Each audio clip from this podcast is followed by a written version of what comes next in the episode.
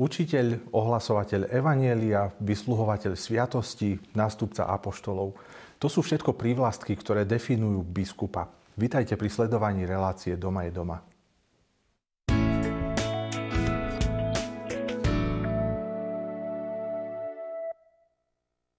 Na celom svete pôsobí vyše 5,5 tisíca biskupov.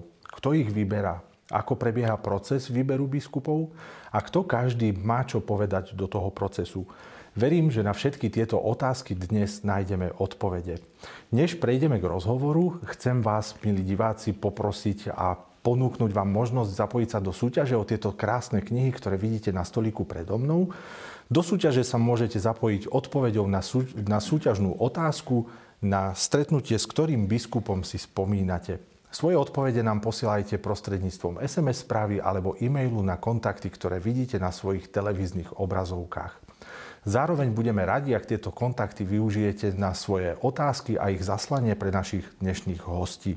Ja už v štúdiu vítam prvých z nich. Sú nimi otec Juraj Jurica, cirkevný právnik. Vítajte. Ďakujem pekne, ďakujem za pozvanie. Ďakujeme aj my, že ste ho prijali hlavne. E, otec Peter Sikora, bývalý, e, bývalý sekretár apoštolskej nunciatúry v Angole a taktiež cirkevný právnik. Vítajte u nás. Ďakujem pekne za pozvanie. A košický pomocný biskup, monsignor Marek Forgač. Vítajte. Ďakujem pekne. Páni, veľká vďaka, že ste prišli. Čaká nás pomerne náročná téma, tak poďme hneď z hurta. Otec Juraj, obraciam sa na vás. Kodex kanonického práva nám e, pomerne jednoznačne definuje osobu biskupa. Dáva nám taký základný právny rámec toho, kto by sa mohol stať biskupom. E, skúsme teda naznačiť také tie základné kritéria, ktoré kódex predpisuje a kladie. A naozaj biskup je v tom posvetnom rade na najvyššom stupni diakon, kniaz a biskup a kódex mu venuje viac ako 60 kánonov. A čo sa týka toho výberu, teda otázku, na ktorú ste sa pýtali, od kánonu 377 až po 384 sa zhruba venujú voľbe biskupa. Je tam taxatívne, sú tam vymedzené kritéria, tak by som povedal, niektoré sú merateľné, niektoré nie. To hlavné je vek a vzdelanie. Na rozdiel od predchádzajúceho kódexu je potrebný vek 35 rokov minimálne s tým, že kandidát, pretože to, to záverečné zhodnotenie patrí apoštolskému stolcu, musí byť aspoň 5 rokov presbyter, kňaz mm. predtým. No a musí mať dobrú povesť, musí mať vzdelanie teologické z vyšších inštitútov týkajúce sa teológie, svätého písma, cirkevného práva napríklad. Ale mne osobne sa páči, že úplne hneď na začiatku sú tam vymenované hlavne tie morálne kvality, ako musí byť, musí, mať, musí byť zbožný, musí mať rád ľudí, musí mať byť pevných mravov, takže niektoré veci sú merateľné, niektoré nie sú merateľné. Dnešnou témou je teda proces výberu biskupov. E, hovorí nám kódex, alebo popisuje kódex priamo e, celý ten proces, ktorý predchádza tomu, čo už my veriaci bežní poznáme, teda menovaniu nového biskupa? Po druhom vatikánskom koncile ešte svätý pápež Pavol VI roku 1972 vydal tzv. normy pre voľbu biskupov. A je to aj e, vlastne vzaté z dekrétu Christus Dominus z druhého Vatikánskeho koncilu, kde v článku 20 je jasne povedané, že to záverečné hodnotenie patrí apoštol, apoštolskému stolcu. A tak, ako ste povedali, na svete viac ako 5,5 tisíc biskupov. Takže kongregácia, dikasterium už za posledný rok pre biskupov má práce dosť. A tam je niekoľko fáz. Vždy konferencia biskupov alebo cirkevná provincia, biskupy z konkrétnej cirkevnej provincii musia minimálne každé tri roky dať taký zoznam uh-huh. kňazov vhodných, ktorí si myslia, že by mohli byť e, zvolení, menovaní biskupmi e, za biskupa. V tomto zozname ešte sa nezachádza do detajlov, tak by sme mohli povedať, len vhodné osoby, uh-huh. ktoré tam môžu byť. Takže v prípade, že daná dieceza bude potrebovať nejakého biskupa, tak už sa dá pomôcť z, týchto, z tohto zoznamu. Tento zoznam je vypracovaný tajne biskupmi a zasielaný apoštolskému stolcu. No a potom záleží na tom, aký biskup má byť menovaný alebo volený, pretože poznáme také tri základné vlastne, alebo tri druhy biskupov, ak to tak môžeme povedať. Je diecézny biskup, ktorý má na starosti vedenie konkrétnej uh-huh. diecezy, disponuje všetkou tou mocou, ktorú potrebuje, s tým, že moc je organizovaná služba v cirkvi, samozrejme. No a potom je koadjutor, ktorý má právo nástupníctva, takže vlastne nepriamo sa volí alebo sa predurčí, kto bude diecézny biskup a potom je pomocný biskup. Tak eh, neviem, či hneď teraz môžeme hovoriť, jak, môžeme, kedy, kde. sa páči. Tak eh, v tom prípade, že sa volí teda diecézny biskup alebo koadjutor, tak eh, to je hlavná parketa papežského preláta, uh-huh. ktorý je veľmi často práve nuncius v tej ktorej krajine a na ňom je tá najväčšia tiaž a pekne to opisuje práve ten kánon 377 eh, v paragrafe 3, kde hovorí, že si zozbiera všetky tie názory eh, metropolitu danej, eh, danej arcidiecezy, sufragánnych biskupov. Takisto si má vypomôcť názormi kňazov z prezbyterskej rady, celkom osobitne z kolegia konzultorov. A veľmi pekne je tam napísané, že sa môže pýtať aj iných kňazov, dokonca laikkov, mm-hmm ktorí sú známi pre svoju múdrosť alebo schopnosť. Ešte chcem doplniť, že v tom zozname, ktorý sa posiela každé tri roky apoštolskému stolcu, môžu byť teda nielen diecézni kňazi, ale aj reholní kňazi mm-hmm. to môžu byť. Hej? Takže e, pápežský e, prelát e, zozbiera tieto informácie. Ak si to spočítame, tak získa minimálne 10, predpokladáme, že kvalifikovaných mm-hmm. názorov kde dávajú konkrétne otázky eh, tým eh, eh, respondentom. Je to pod pápežským tajomstvom, sa to nesmie o tom hovoriť, ani otázky, ani o, o kom sa vyjadrujú. No a zašle sa to na kongregáciu dikasterium pre biskupov, ktorí môžu odmietnúť uh-huh. ten balíček alebo tie, tie, ten zoznam, alebo môžu požiadať o doplnenie napríklad. Hej. Je celkom zaujímavé, mne sa to celkom páči, že ten nuncius musí zdať zároveň aj svoje hodnotenie. Uh-huh. To znamená, že tak povediac, že sám ide s vlastnou kožou na trh, ak Áno. to tak môžeme povedať, že on sám povie, koho sám považuje za, za najvhodnejšieho pre ten, ktorý biskupský stolec e, tej ktorej diecezy.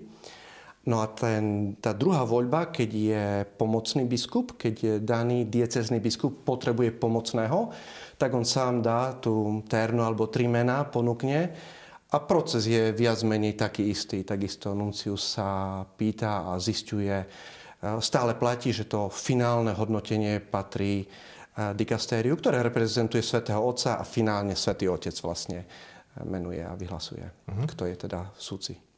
Otec Peter, vy ste pracovali v diplomatických službách, pracovali ste na apoštolskej nunciatúre a máte teda praktickú skúsenosť s týmto procesom, o ktorom hovoríme. Prebieha tento proces, e, tak povediac, podľa litery zákona, alebo sa robia výnimky? Litera zákona sa dodržiava, ale výnimky spočívajú skôr v takej jednej vážnej úlohe, ktorú každá nunciatúra má pri výbere biskupa. A to je ako na ten konkrétny cirkevný úrad, teda biskupa, ale konkrétnym zmysle v konkrétnej krajine, v konkrétnej dieceze, s konkrétnym Božím ľudom, pre konkrétne dobro toho Božieho ľudu, tej partikulárnej cirkvi, akého kandidáta tam vôbec navrhnúť. To znamená, Sveta stolica funguje na úrovni nunciatúry v takých akoby dvoch fázach. Na jednej strane, to čo už Juraj povedal, že sa robí aprovácia jednotlivých kandidátov, tých, ktorí sú v tom, v tom zozname, ktorí navrhujú biskupy Svetému stolcu.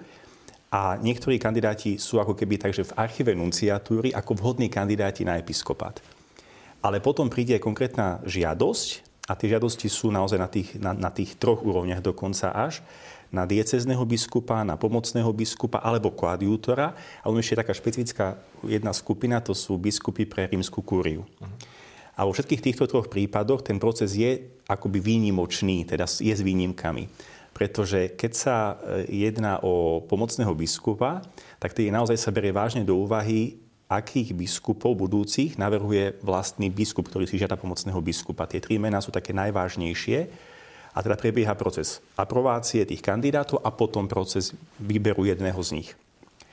Alebo do toho procesu môže vstúpiť, a to je tiež výnimka, potom viacero ďalších mien. To znamená, nie je povedané, že keď si biskup pýta pomocného biskupa, že z tých troch niekto bude naozaj menovaný, môže sa objaviť iné vhodnejšie meno a to prejde v procese ako najvhodnejšie.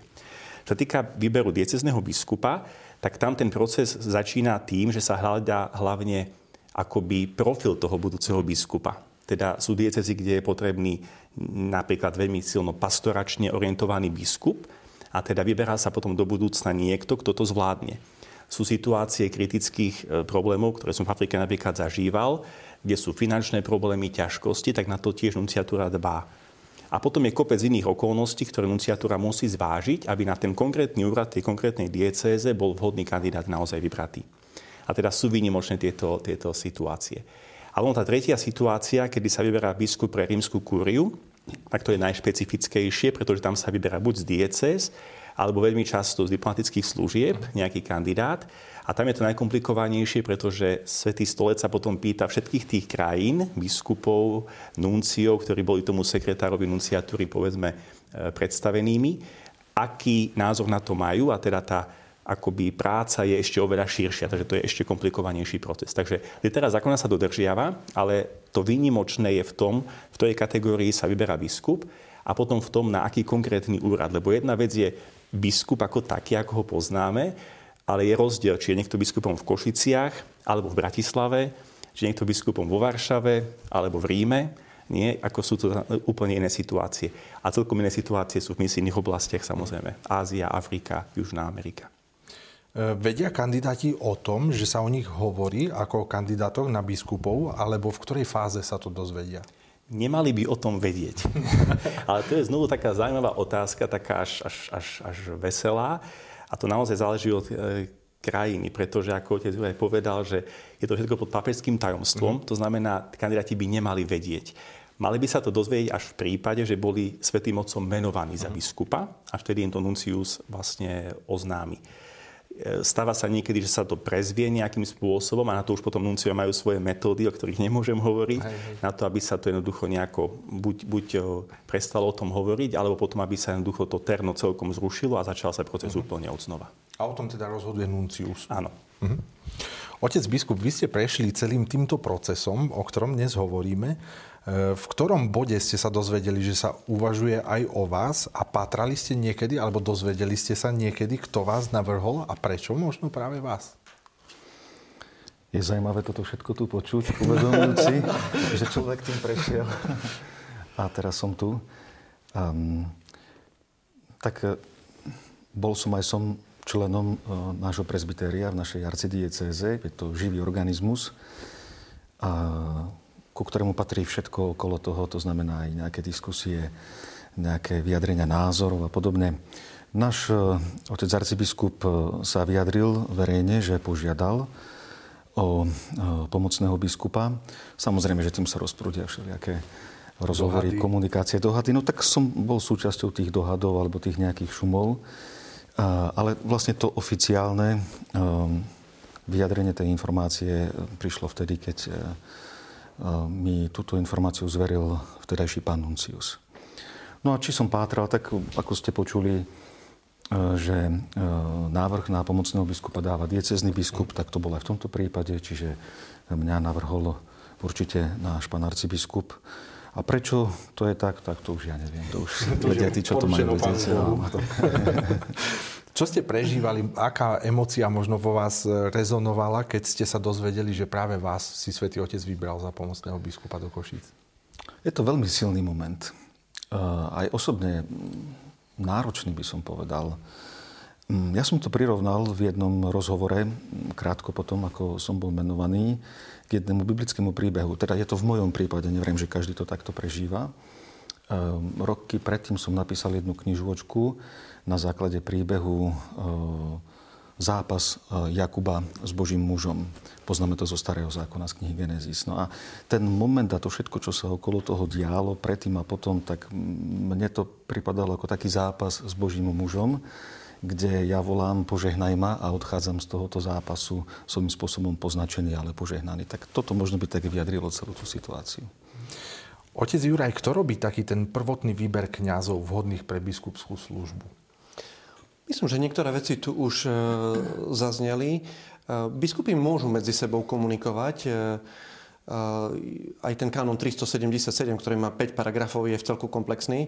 Hovorí o tom, že po porade v rámci provincie sa navzájom radia, hovoria si, Tam je každý slobodný podľa seba, podľa vlastného svojho svedomia a vedomia. Samozrejme, že dáva do toho aj svoje preferencie a môže byť sympatický, alebo koho považuje za dobrého, za vhodného. E, takže tam by bolo dobre vidieť aj cirkevnoprávne tie dve situácie, ktoré sú rozdielne. Jedna vec je e, jednoducho pravidelne niekoho ponúkať, minimálne každé 3 roky Teoreticky niekto v tom zozname môže byť 10 krát, 10 krát, ale raz sa tam dostať neznamená, že sa tam musím dostať aj o 3 roky napríklad, ktorým si potom už Svetý stolec môže vypomôcť.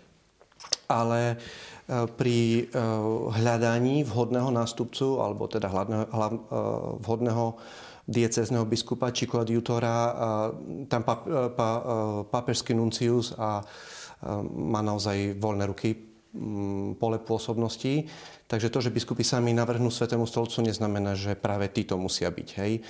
A, a takisto zase, keď, e, tak ako otec Marek hovoril, keď biskup žiada že o pomocného biskupa, tak chce, aby jemu pomáhal logicky. Uh-huh. Takže neviem, či to tu celkom zaznelo, či nie, minimálne tie tri mená musí dať, uh-huh. z mhm. ktorých si potom vyberajú, hej, že nie len jedno meno. Uh, tak e, vzhľadom na to, že církev je hierarchická, tak toto je a že biskup je zodpovedný za diecezu. Nikdy nás neumrzí opakovať, že moc je organizovaná služba v cirkvi, tak potom majú najväčšie práva a oni sami vyberajú. A je na ich svedomí, akým spôsobom to vyberú týchto kandidátov.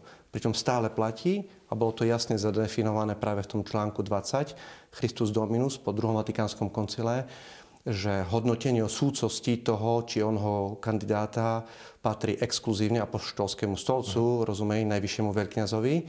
A v jednej vete možno, pretože v minulosti to nevždy tak bolo. Hej.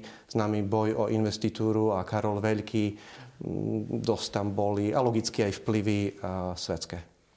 E, ako je to s tým počtom mien? Posiela už diecezný biskup v prípade povedzme pomocného biskupa terno na nunciatúru a to isté terno sa potom posiela do Vatikánu, alebo posiela tých mien viacero na nunciatúru. Tam sa to ešte nejakým spôsobom možno okreše ten počet a až do Ríma teda príde, prídu tri mená, alebo sú to od začiatku Pokiaľ hovoríme o pomocnom biskupovi? O tak môžeme to, môžeme to zo všeobecniť. A, tak Ak minimálne tie tri, tie tri mená musí poslať do Ríma, minimálne tie tri mená, ale um, ten, ten mechanizmus je v celku, eh, v celku nie že komplikovaný, ale je, je precízny, pretože sú tam také kontrolné mechanizmy. Mm. byť také sitá, ktorými to prejde. Najprv sa vyberajú tie mená. A minimálne tie tri mená tam musia byť. A pokiaľ eh, dikastérium pre biskupov, ktoré sme to tu aj pred reláciou počítali, každý rok menuje alebo určí nejakých 130-140 biskupov, potrebuje nejaké doplňujúce informácie, tak si o nich požiada, ale určite e, apoštolský stolec nie je viazaný tými troma menami. Ale dá sa logicky predpokladať, že miestni biskupy a nuncius majú najviac bezprostredných informácií e, z toho miesta. Otec Peter, aký vplyv má na proces výberu biskupov apoštolský nuncius? Má práve on posledné slovo pri posielaní mien kandidátov na dikastérium? Poštolský nuncius e, má také, nazvime to, že dve úlohy. Jedna úloha je, že nemá akoby posledné slovo, ale má jedno zo slov, to znamená, jeho názor je veľmi dôležitý, ale jeho úlohou, a to je to, čo on môže akoby e, dať do toho to svoje, tú svoju charizmu, to svoje videnie cirkvy, je to, ako bude vlastne viesť celý ten proces. Lebo ako sme pred chvíľkou hovorili, že on má to svoje nejaké pravidlá, ale to, akým spôsobom sa tie informácie potom v konkrétnosti získavajú, tak to už je potom naozaj o tej bravúre toho jednotlivého nuncia. To znamená, koho všetkého sa spýta, čo všetko zistí. Lebo ono, tie dokumenty dikasteria pre biskupov, už tie úvodné od tejto záležitosti hovoria, že vlastne konferencia biskupov už má sa stretávať aj na tajných sesiách, uh-huh. kde vlastne prichádza iba nuncius a kde už sa má hovoriť o tých menách pre, povedzme, provinciu alebo pre celú krajinu. E, potom z týchto diskusí, tam je to ešte de facto akože verejné, keď sa hovorí o niektorých vhodných kňazoch, e, vzíde terno, ktoré dá biskup, keď žiada pomocného biskupa, alebo terno, ktoré sa potom vytvorí, keď sa žiada nejaký, teda, keď je teda nutnosť nejakého diecezneho biskupa. No a potom jednoducho to ide na nunciatúru a nuncius potom je ten, ktorý rozhodne, že komu ešte pošleme tie listy, e, či sa pýtame iba kňazov alebo aj laikov a ak tak ktorých ak príde napríklad v nejakej odpovedi nejaký ďalší návrh mena, tak sa začne pracovať, môže teda, a to je rozhodnutie nuncia s ďalším menom. Mm-hmm. A to znamená, je to, ako sa hovorilo v Ríme na našich štúdiách, že e, jeden z základných princípov práva aj v tejto oblasti je, aby to bolo rozumné, racionaliter. A teda nuncius musí do tomu dať, dať rozumnosť, aby sa jasne videlo, že toto je nielen z toho procesu, ale aj z Ducha Svetého najvhodnejší kandidát na ten episkopát a na konkrétne miesto tak myslím, že práve sme vysvetlili, prečo vlastne celý ten proces je tak zdlhavý a tak náročný. Otec biskup, vzhľadom na celý ten proces, o ktorom tu hovoríme, ste asi medzi oznámením o menovaní, teda kedy ste sa to dozvedeli vy, že sa to stane, a menovaním, ktoré sme teda zažili my a potom tými ďalšími krokmi, e, teda vysviackou, asi ste nemali veľa času medzi tým sa zastaviť, zamyslieť sa, alebo sa milím? Tak samozrejme, že to sa meria na dni, hodiny. Ten čas je krátky a ja v mojom prípade som vtedy hľadal skôr také utiahnutie sa, uzobranie sa, menej kontaktu e, s ostatnými, až kým teda neprišiel ten samotný moment toho vyhlásenia. E, je asi veľmi ťažké nemôcť istý čas o takej dôležitej veci hovoriť. Aké boli vaše dni medzi tým dňom, kedy ste sa to vy dozvedeli a kedy sa to dozvedeli všetci? No ako spomínam, e, človek potrebuje si to nejako v sebe e, vyskladať a nejako sa stotožniť, prijať s tým, Pamätám si potom ten samotný moment u nás. E, to bolo v Košickej katedrále. Bolo to v rámci kňazskej vysviacky v júni.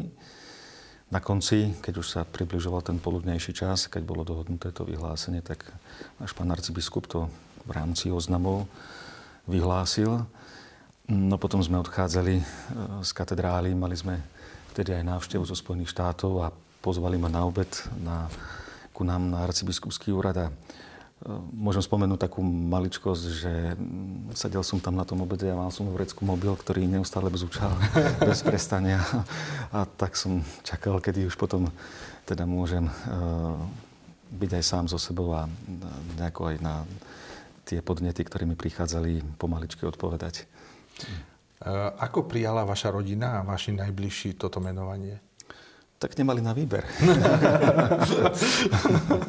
Ale vďaka Bohu, ako moji najbližší sú veľmi podporujúci mňa, takže mm, naozaj z každej strany som zažil podporu. Otec Juraj, e, už sme sa dozvedeli, aký je teda ten základný rámec e, procesu výberu biskupov. Overuje nejakým spôsobom aj dikastérium tie mená, ktoré prídu e, z konkrétneho štátu, od konkrétnej biskupskej konferencie, od konkrétnej nunciatúry, alebo sa riadi tým názorom e, nunciatúry? Myslím, že toto už bude skôr parketa pre otca Petra, viac menej, ale, ale každý ten, ten článok, predpokladám, dá sa rozumne predpokladať, pokiaľ ich všetkých spája dobro miestnej cirkvi a katolíckej cirkvi, tak ehm, aj, aj pekne to tu zaznelo, že či sú nejaké výnimky. Ten systém je celkom dobre nastavený, hej? že pokiaľ by e, malo byť nejaký osobitný dôvod, že urobiť nejakú výnimku, tak je tam priestor, ale tam sú slovo si to pokojne môžeme použiť, mm. hej, alebo ten, sú tam tie 3-4 sitá, kde už sa a, tie jednotlivé mená, tí kandidáti naozaj dostatočne nejak e, preveria. A chyba sa stav, samozrejme, že vždy môže stať. A, ale skôr teda nunciatúra, skôr teda dikasterium v Ríme e, dôveruje miestnemu nunciovi, ale stále ktokoľvek z toho vyššieho postavenia v tom rebríčku môže kontrolovať to nižšie.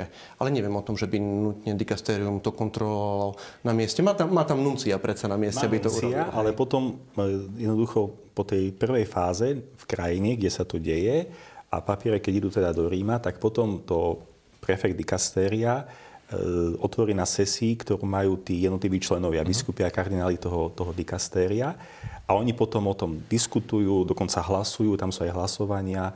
To znamená, že tam sa potom akože o tom debatuje. A ako Juraj už povedal, jednoducho ten, ten, vý, ten východiskový bod z toho rozhovoru tých, tých, tých členov kongregácie, respektíve dikasteria teraz, je buď vrátime to do krajiny nunciovi, nech to ešte preverí, ak niečo také je, alebo povedia, dobre, s týmito menami súhlasíme absolútne, alebo nejakým spôsobom, keď tam sú potom nejaké vplyvy možno samotného svätého Otca niekedy, alebo ľudí okolo svätého Otca, tak sa to môže meniť. Takže znovu iba apelujem na tú rozumnosť toho, že ak tam je úplne evidentné, že Nuncius tvrdí, že toto sú najvhodnejší kandidáti a prejde to tým hlasovaním dikastéria, tak potom to v tom treťom kroku ide k pápežovi na stôl, tam už idú iba tri mená a z tých potom Svetý Otec osobne vyberá jedného kandidáta, ktorého menuje za biskupa. No, pokiaľ by som ešte mohol doplniť, tak vlastne aj právna norma, nie je to zbožné želanie, je to právna norma, ktorá jasne určuje niektoré pozície, niektoré osoby, ktoré sú povinní sa vyjadriť e, k tým trom, minimálne trom kandidátom. Takže keď sú tam sufragánni biskupy, e,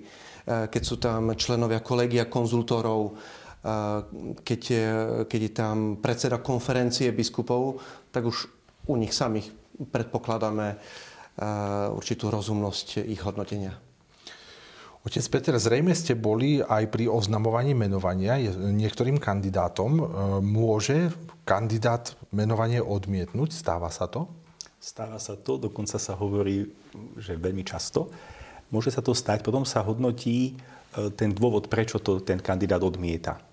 A to sa potom hodnotí znovu na dvoch úrovniach, teda rieši sa to na nunciatúre samotnej, ktorý nuncius zváži teda ten, tú, tú výhradu toho kandidáta, prečo nemôže byť biskupom. Ak je veľmi vážna, tak sám napíše do Ríma, že teda OK, bolo by vhodné akceptovať tú, tú výhradu toho kandidáta vybraného. Alebo potom sa to posúva do Ríma, kde Rím potom zhodnotí, či teda budú tie dôvody akceptovať alebo nie. Či teda ten kandidát predsa bude požiadaný, aby sa stal biskupom, alebo či Svetý stolec bude akceptovať tú výhradu a povie, že zapečatíme to pod papežským tajomstvom, do mhm. smrti o tom budeš mlčať a jednoducho ideme hľadať ďalej. Ideme ďalej. Otec biskup, medzi menovaním a vysviackou by nemalo uplynúť viac než 3 mesiace. Je to podľa vás dostatočný čas na prípravu? Konec koncov taký nový biskup si potrebuje zariadiť aj mnohé také praktické záležitosti? Tak tie praktické sa už nejako vyriešia, vydobia. to hoci aj neskôr, aj potom. Isté aj príprava biskupskej vysviacky nie je jednoduchá vec, ale aj z tohto miesta môžem poďakovať všetkým, ktorí sa do toho zaangažovali a pomohli. Ja som mal jednu veľkú výhodu e, v tom čase medzi menovaním a konsekráciou, že už dávno predtým, teda niekoľko mesiacov predtým, nevediac o tom, čo ma bude čakať, som mal naplánovanú cestu do Svetej Zeme. Uh-huh a ktorá aj napriek všetkým tým skutočnostiam sa mohla uskutočniť. Takže pre mňa to boli akoby také duchovné cvičenia a bolo to nejakých približne 10 dní, ktoré som krátko pred biskupskou vysiackou strávil vo Svetej Zemi a myslím, že to tak pekne zapasovalo do celej tej mozaiky.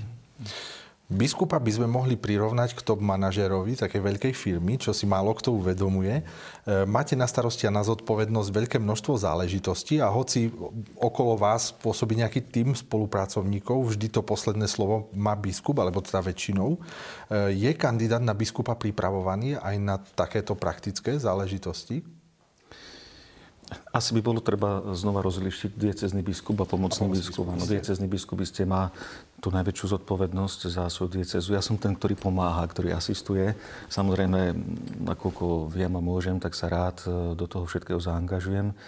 Um, jestuje uh, potom po biskupskej vysviacke, pravidelne sa to každý rok robieva, stretnutie pre novo vymenovaných biskupov, ktoré sa organizuje v Ríme. Ale to nie je ani zamerané nejako tak na nejaké manažerské zručnosti. Skôr by som povedal, že e, nemá tam ísť o nejakú prípravu už menovaného biskupa, ale to menovanie má zohľadniť už tie aj manažerské zručnosti, ktoré by ten kandidát mal mať. Čas nás tlačí, téma je to krásna, vedeli by sme tu rozprávať ešte veľmi dlho. Ďakujem veľmi pekne, otec Juraj, otec Peter, otec biskup. Ďakujem, že ste si popri svojich povinnostiach našli čas a prišli obohatiť nás a aj hlavne teda našich divákov.